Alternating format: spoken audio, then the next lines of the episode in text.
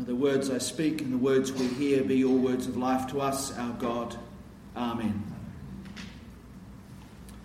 So here we are in the garden with Mary. Some of us a little lost or confused. We have lived our own Good Fridays over the last few months, haven't we? The shootings at Al Noor Mosque and Linwood Mosque on March the 15th left many of us shocked to the core. How could this happen here? I remember when I first got the news alert on my phone and I read, it was from The Guardian in, in England, and I read the story and went, they've got this wrong. This doesn't happen here. But it did happen here. I thought this is not us. And yet it was and is. That event left many of us bereft, grief stricken for our Muslim brothers and sisters, grief stricken for ourselves.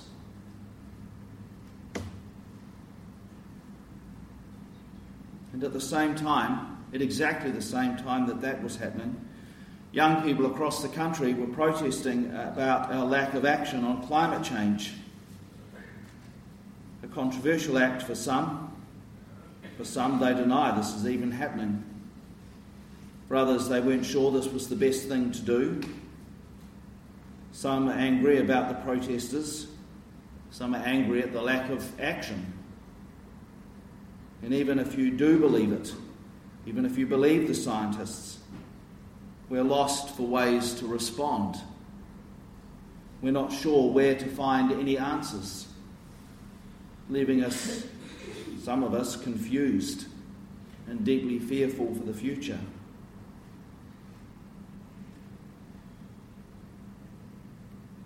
Good Friday continues for many of us.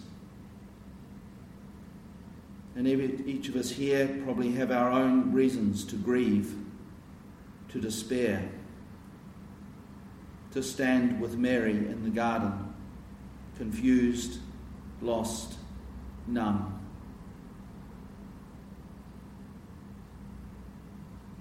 So take a moment to think about your Good Friday moments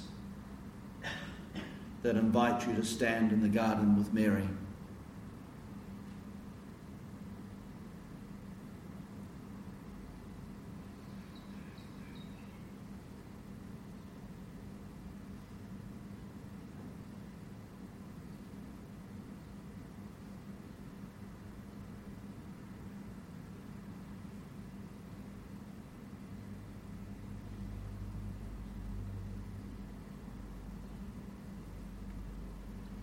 So, what does Easter have to offer all of this? What could Easter possibly say to what's happening in our world? Well, I have three thoughts about that. As I read the Gospels and as I read the commentaries around the passages set from the Gospels each week, I've become more and more convinced that the point of this whole Jesus event and that the way that the gospel writers write about this Jesus event is God's deep desire for us to know how profoundly we are loved. That this world and all who live in it are held in God's generous and compassionate love. And Jesus lived this scandalous love. He broke the rules about how we're supposed to see God. He broke the rules about how we should be with God. Jesus lived this scandalous love in the things that he did, in the people he honoured and he blessed, and the outrageous and offensive stories that he kept telling. The outrageous and offensive story of what we call it the prodigal son, but the unfinished story of the father who had two sons. An outrageous story, or the even more outrageous and offensive story of the Good Samaritan, which we have somehow made nice. Jesus lived this scandalous love in a way to help us know that God is first and foremost compassionate, generous love. The gospel writers say that. John says that. God is love. And he showed us that God's ways are the way of humility and powerlessness, selflessness and service. He showed it when he washed his disciples' feet, took on the role of a slave at the Last Supper. He showed that by dying on a cross. So for me, resurrection doesn't fix the cross. God doesn't make it all right by rising, raising Jesus from the dead. Resurrection is God's big yes to the cross, that the way of the cross is God's way. It's God's big tick of approval, God declaring to all humanity, This is my beloved Son in whom I am well pleased, and this is who I am, and this is my way. The way of outrageous, scandalous, self giving love. And that shapes how I seek to respond to the events happening around us. And it helps me see when I see those amazing acts of compassion and generosity that the risen Christ is at work in the world today.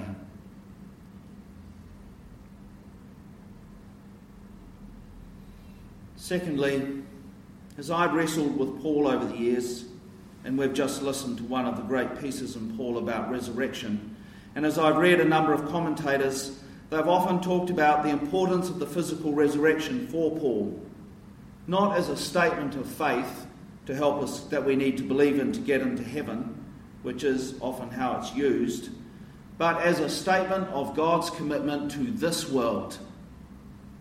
Jesus didn't raise, rise as some spirit and then waft off back to God.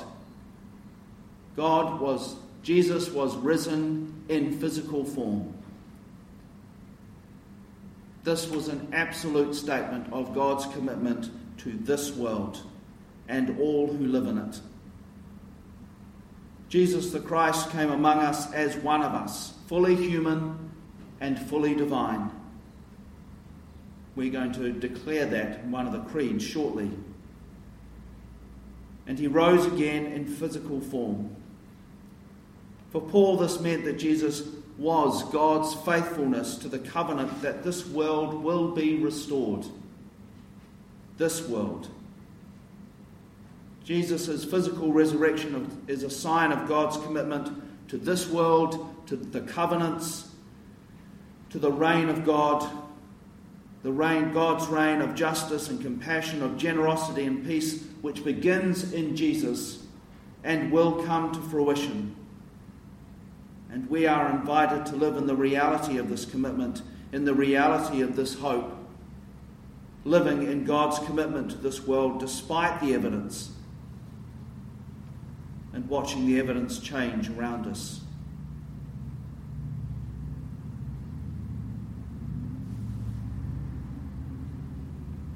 Finally, in John, the resurrection is not the end of the story.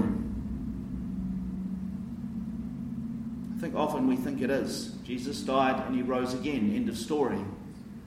But it's not the end of the story in John's Gospel. Mary meets the crucified one. But she cannot touch him because he is yet to ascend to the Father. And he, and he, tell, he sends her to tell the disciples that he has risen.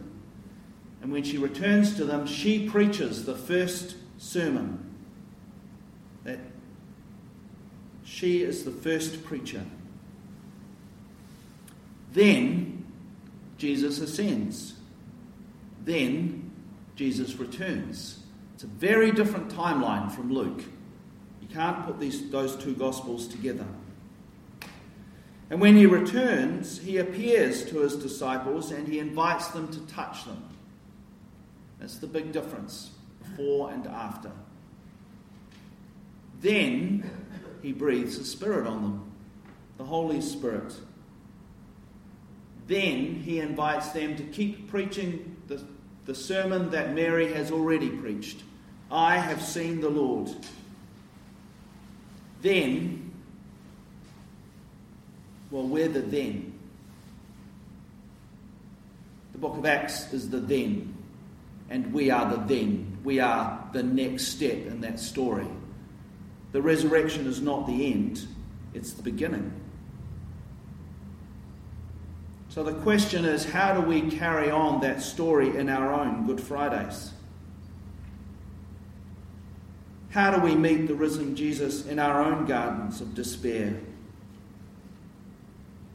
What difference does Easter make for us?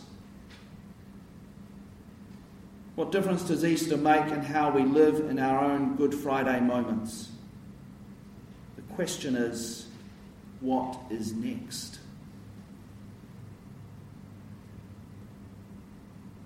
Well, I invite you to have a conversation with your neighbours about what is next. What difference does Easter make for you this year? I've told you what difference Easter makes for me. But what difference does Easter make for you? Have a conversation about that for a minute or two.